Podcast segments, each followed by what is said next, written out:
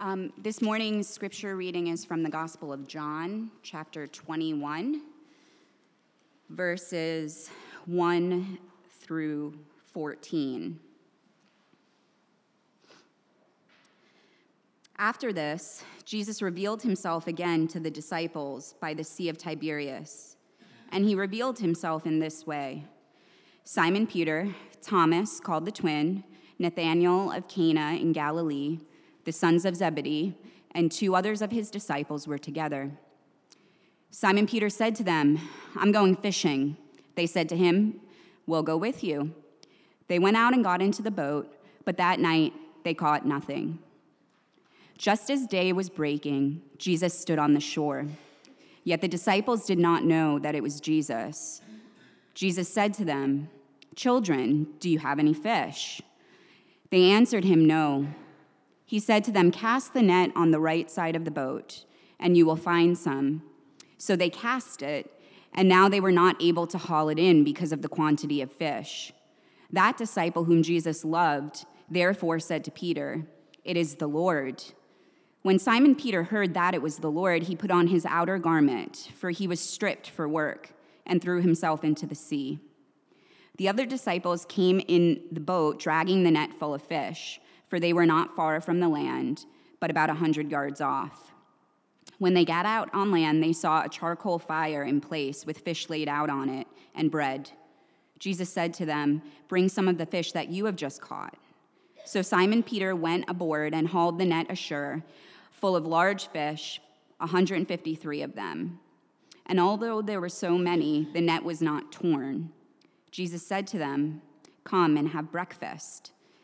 Now, none of the disciples dared ask him, Who are you? For they knew it was the Lord. Jesus came and took the bread and gave it to them, and so with the fish. This was now the third time that Jesus was revealed to the disciples after he was raised from the dead. This is the word of the Lord.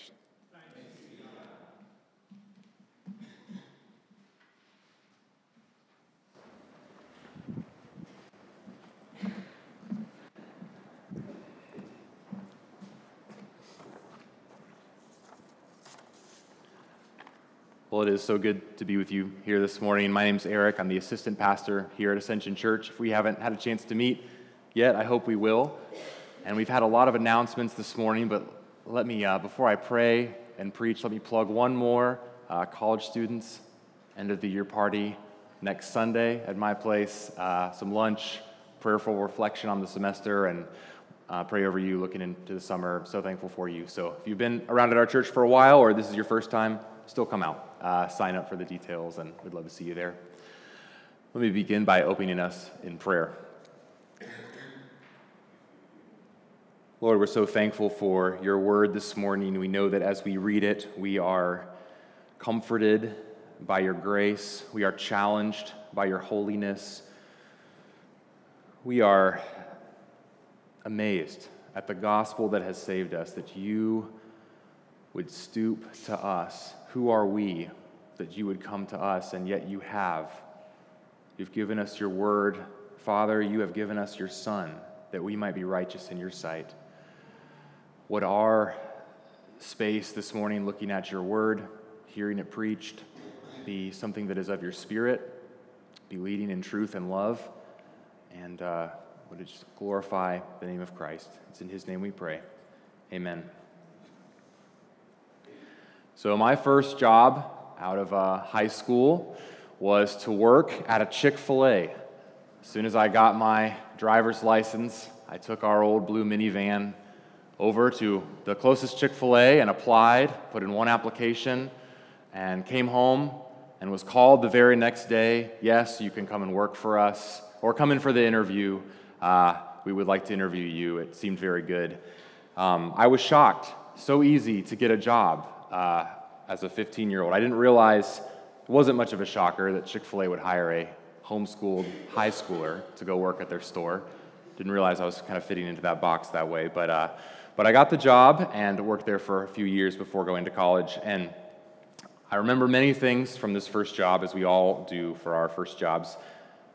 Something that comes to mind immediately when I think about that Chick fil A and working there was an old, ratty paper sign hanging in the window of the office of the manager of the store. I walked past this sign thousands of times, refilling ketchup, getting a mop to clean up a spill. And the sign read, If it is to be, it is up to me. I never quite heard it phrased that way before, but I haven't been able to get it out of my head ever since. If it is to be, it is up to me. And from what I know about myself, my family, even my, my grandparents and generations before me, that's really not a bad tagline for us. We work and we keep working. And we often have the same fallback. If something's not working, we can fix it by just doing more of the same, but harder. Harder, longer, more attention. That should do it. If it is to be, it is up to me. I will make it good. In fact, if it's going to be good, it's going to be me who makes it good.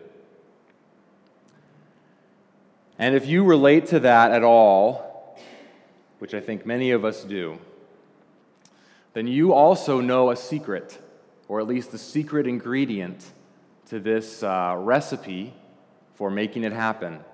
And that is the secret of being miserable.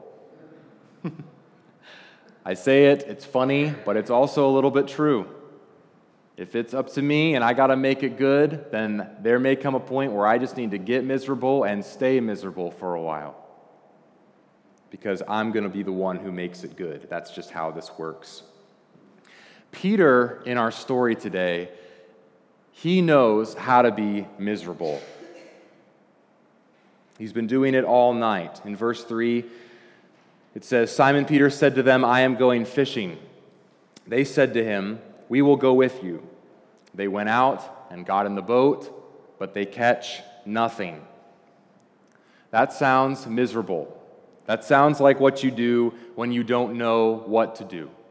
Work harder, work longer, long night, heavy net, weary friends, drifting in the dark. And the worst part is, this happens right after Easter. Jesus is back. He's been raised from the dead. What, what, what is going on in this story? The story is so strange and yet so relevant, I think, to our lives. John chapter 21 happens in a post resurrection world. You just heard in the final verse of that reading that this scenario, this story, is the third time that Jesus appears to his disciples after being raised from the dead. So, this entire story that we just heard is not the first time, it's not the second time, it's not even all the secondhand accounts of other people encountering Jesus and telling the disciples about it. This is the third time that they personally have encountered Jesus, that he's found them, that he's revealed himself to them. And the disciples have just been through what we experienced last week, going through Good Friday and the cross and experiencing Easter and the resurrection. And now Jesus has appeared to them. He's victorious. He's relaxed. It's wonderful. It's inspiring. And it's also kind of weird. What's Jesus' plan here? I think this story captures the weirdness of how the disciples are interacting with this, knowing that Jesus is raised from the dead and kind of waiting to understand what's the plan, what's next here. And so they go go fishing. And if you know the story of Peter, it's totally okay if you don't, but if you know the story of Peter and his life with Jesus, you'll know that on Good Friday, he cut off someone's ear defending Jesus and then denied Jesus three times in this dramatic fashion and then moved to, uh, in just a few chapters in Acts, Jesus, uh, Peter preaches a sermon that the Lord uses to save 3,000 people. And right in the middle, he's on this boat fishing. It doesn't seem like Peter. It doesn't seem like what Jesus called him to. This morning, I want to look at this story and our impulse to make it good. And I wonder how many can relate to what I described earlier that kind of worn out, ratty sign, maybe hanging on the window of, of your own soul. If it is to be, it is up to me. Folks like that approach their parents and think, if this is going to work, then I have to make it good. Spouses think of each other. If we're going to have the relationship I want, then I need to make it good. A parent with desires for their child, if they're going to turn out like this, then it is up to me. And then there's just the day to day up too late, tired but wired, sorting through money, conflict, strife in our own heads. I can make this work. I have to make this work. If this is going to turn out right, it's up to me. We, like the disciples in John 21, can wrestle with, even after Easter, this false notion that we are the ones who make this all work. And if Christ, he, he came from the grave first, and yet it's still kind of like if we can find him, if we can follow him, if we can be in the right place at the right time, then we can make this good between God and I because God's done everything. So let me just kind of frame myself, frame my, my, my life right before God and make this good for Him. And we, like the disciples, need to be reminded that we are not the ones who will make this good. Jesus will find us and He will make it good. That is what this story is all about. In verse 1, this is a story about Jesus revealing himself. Then, in the last verse of this portion, John says in verse 14, this is how Jesus was revealed. And right in the middle, in verse 7, we get these words they recognize it is the Lord. And Peter jumps in to swim after Jesus. Hey, that's the Peter we know. That's consistent. And this passage is saying to us that everyone who feels like they've been up all night, pulling in empty, thinking they have to make it good, Jesus will find you and he will make it right. And that's a good word to hear this morning that our lives are in Christ's hands, in God's hands, not ours to fix. So this morning, I want to look at uh, three movements of this story track through the story just as it unfolds in John. Look at the phases the story goes through, through the perspective of the disciples. And here's the first one it's in an ask, it's an asking, Where is Jesus?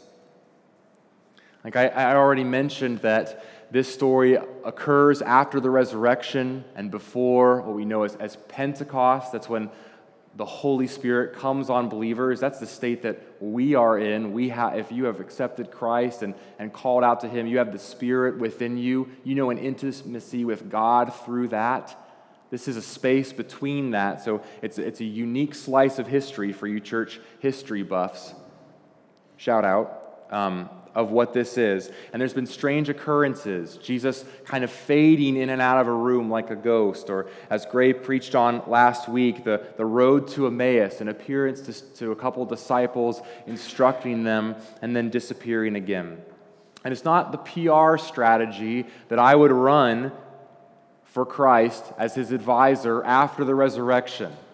It would be a go get 'em, uh, uh, stand up and, and let's preach. Let's do it now. Let's capitalize on this momentum. But Jesus is kind of moving and drifting. You can tell this is God's wisdom. Perhaps He's preparing them even to receive the Holy Spirit and recognize we need God's presence in us and with us. And it's this interesting phase in which that's happening. And God's wisdom, He allows this to happen, but it leaves the disciples in a weird space. And so we pick up with this group of seven, led by Peter, going out to fish all night and failing. And, and why are they here to begin with? Well, it's recorded in the Gospels that, that Jesus told his disciples to go to Galilee. That's where he ascends to heaven. That's where he gives the famous Great Commission to them. And so, no doubt, they are there waiting to witness that, waiting to, for Jesus to meet them there. And yet, this fishing detour does not seem like a spirit empowered mission. It's not living with purpose, it's just biding time. It's not wrong, but it's not right. It's not what we know where this is going. And as I read this story more and more, I wonder if this was Peter's hope all along. He had been found originally by Jesus in Galilee. Now he's back along the shoreline. Maybe he thinks if I go back to that shore, if I get my boat again, just like Jesus called me, I was casting my nets to fish, maybe then Jesus will find me and come back if I'm kind of back to the start.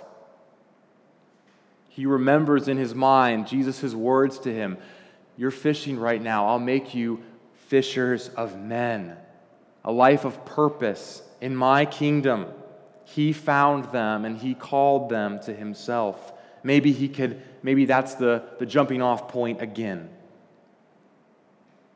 Maybe if he finds me again, we can make this all good and pick up back where we left off.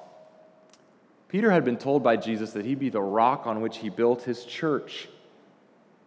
And now here's Peter, and I think he's asking, Where is Jesus? I think that's the main question of all the disciples in this time. What, what's happening?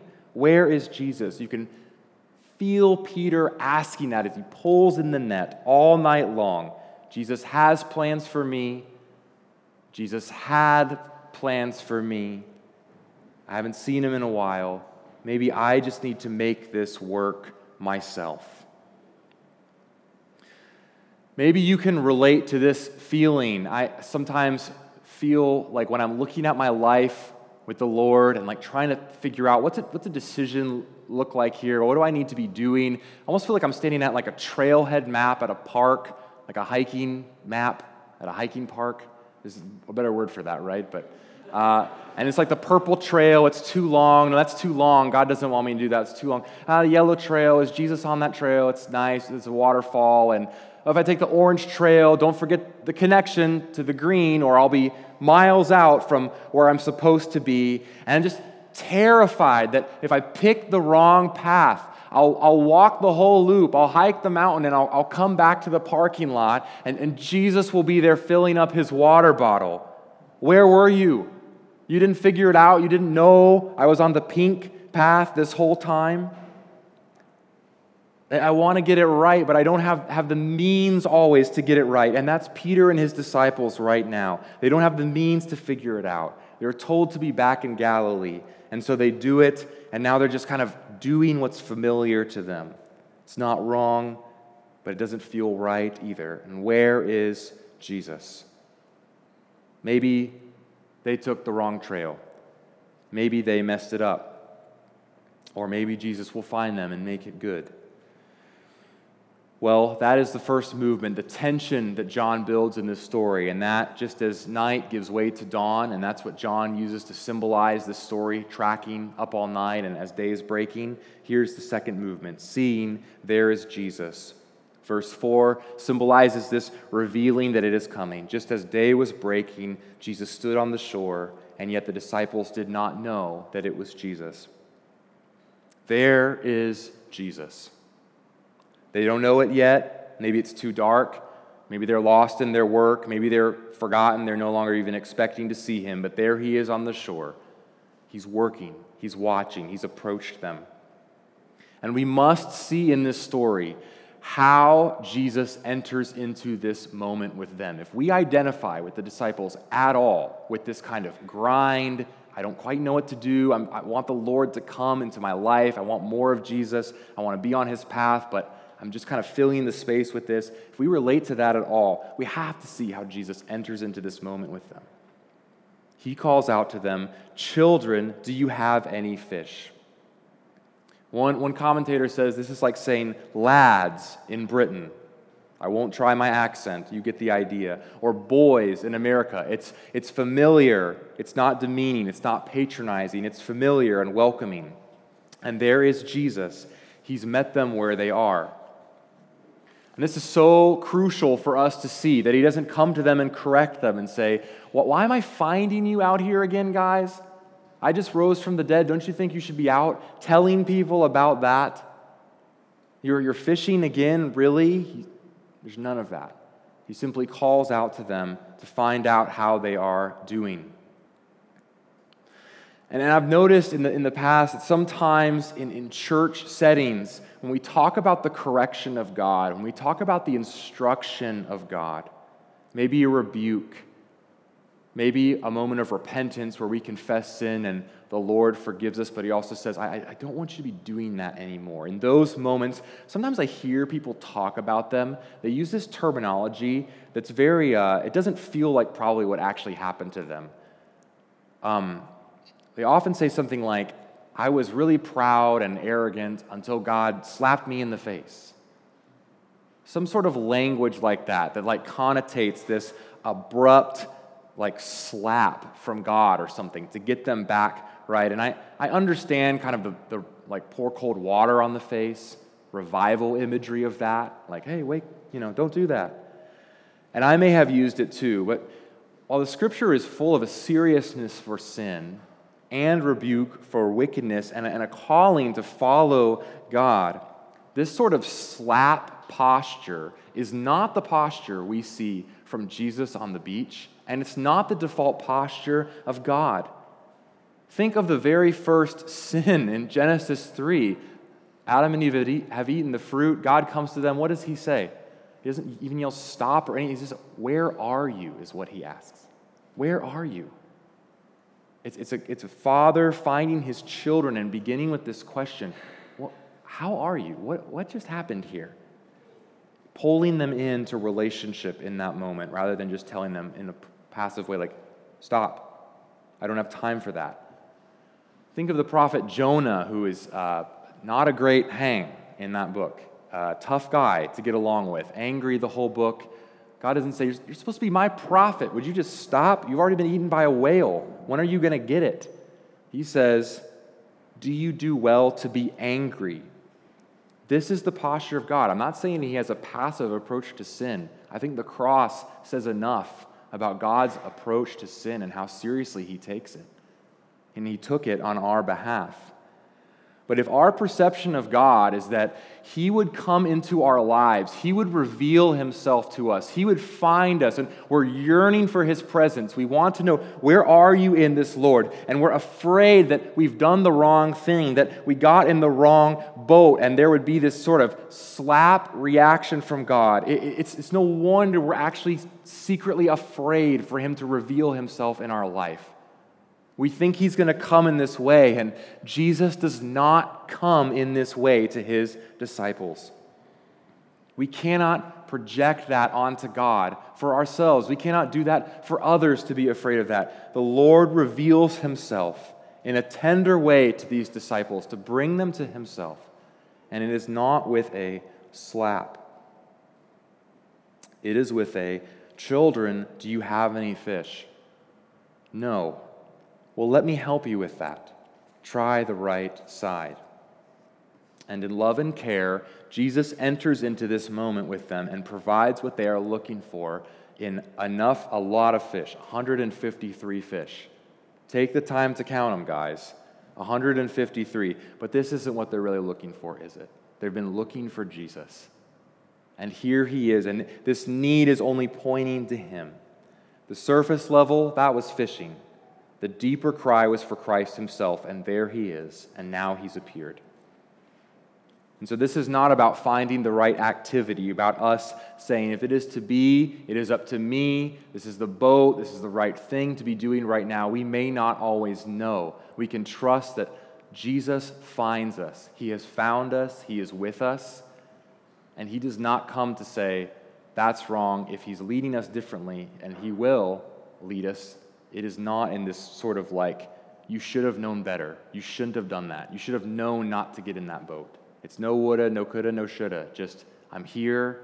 Can I help you with that? That's how Jesus finds them and gives them an abundance of what they've been looking for. The disciples begin by asking, Where is Jesus? They move to seeing on the shore, There is Jesus, but thank God the story doesn't stop there with them floating off on the water and Jesus fading away again. There's a final movement, and that is knowing, knowing that here is Jesus. And here we see that Peter that we know, as I said in verse 7. When Simon Peter heard that it was the Lord, he put on his outer garment, for he was stripped for work, and threw himself into the sea. The other disciples came in the boat, dragging the net full of fish. They go on, they get out on land, they see a charcoal fire in place. Jesus has already laid fish out. Okay, they haven't brought the net in, right? So this is fish from Jesus, bread from Jesus, exactly what they came out to, to do, to make right, to get for themselves. He has already provided. And what I want us, us to see is the inevitability of this scene the kind of reading this and thinking, this really couldn't have ended any other way. They launch their boats from the beach to fish. They're going to come back to the same spot, I would think, in the same area. They were always going to come back to shore. After a long night, they were always going to wind up back here, fish or no fish. And here is Jesus, and they know it. They know that He is with them. They've pulled ashore and the fire is already going. And this is the third movement that all of us experience and need to continue to seek in the Lord, and He is the one who gives it. It is His own presence. It's knowing that here He is. I think we often begin our faith journey when we're younger. We're asking that question Where is Jesus? Where is He in my life? Where, where is He fitting in here? Like the disciples, we're asking that question, but we move to recognize He is working here. I want to move towards that. That's what's happening right now. We realize that He has found us, and it, it all culminates in realizing that He is with us, that He is with us today. And you see that the original question of the disciples has completely flipped. It says they were so awed, they were quiet, they had this assurance, and also this not daring to even ask the original question. They were so sure that it was Him. The risen Lord is with us. And I have always had a question about this story as I've read it. I've always wondered kind of why it's here. It's not in the other Gospels. Why did John record it? And in fact, what's even weirder about it is if you read John, you sit down and read it, you, you don't get a lot about the disciples being fishermen. We know those stories from Matthew, Mark, and Luke that they're fishermen. They begin that way, and Jesus calls them to himself. But John doesn't highlight that until the end. Why? Why does he, why does he wait until the end to, to almost go back to the start, to, to go back to fishing? In the other Gospels, they start as fishing, and then there's just this up and to the right, mostly, not really, progression in walking with the Lord. And it is, it is an odd placement, but I think, I think John is putting this here for us because he wants to turn it on us and ask us after Easter, are, are, we, are we back to the grind? Are we more of the same but harder after seeing the risen Lord and encountering him and all that he has done to make it right between God and between heaven and earth? Are we still of the mindset that we need to go out and make this good? It's the same with our work, with our relationship, and even our relationship with God. If this is going to work, it's still up to me to make it good. I hope I picked the right boat. I hope I picked the right path. John is saying this at the end. He wants to warn us that as we begin to ask, Where is Jesus? It's an encouraging warning the resurrected Lord will find us and he will make it good because he's already made it good. The gospel is that we could not make it good between us and God, and so God stepped in to do that work for us.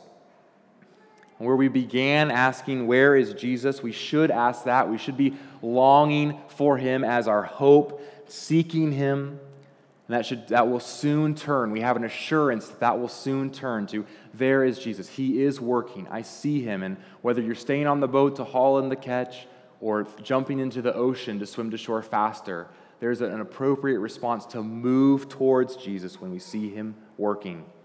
But we must conclude, we must conclude with the knowing of the here-ness of Jesus, that he is here.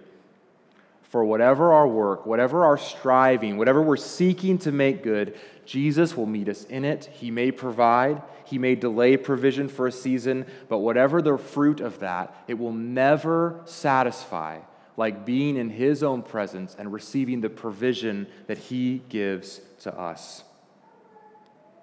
And this is what John is saying. What we need to hear this morning is just when we think we can't find Jesus, Jesus finds us. He finds he pulls us closer and closer, meeting our need, satisfying our ultimate need and longing, and he makes it good. He really will. I will close in prayer for us.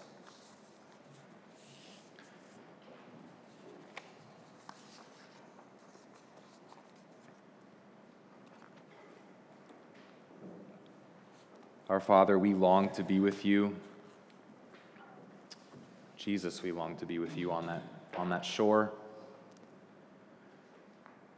And I pray that you would draw us near to yourself this morning. That there would be a gentle reminder of the ways in which we think that we need to make it right when you have already said, My child, can I help you with that? Have you caught anything? Why don't you come and eat? Why don't you come and be with me? Could we hear that in a fresh way this morning from your word, O Lord? Could we be reminded and glory in the work of the cross, what has been accomplished for us by the blood of Christ, that we are your children and you call to us even now. And even in moments where we think we can't find you, you are seeking us out and drawing us to yourself. In Jesus' name we pray. Amen.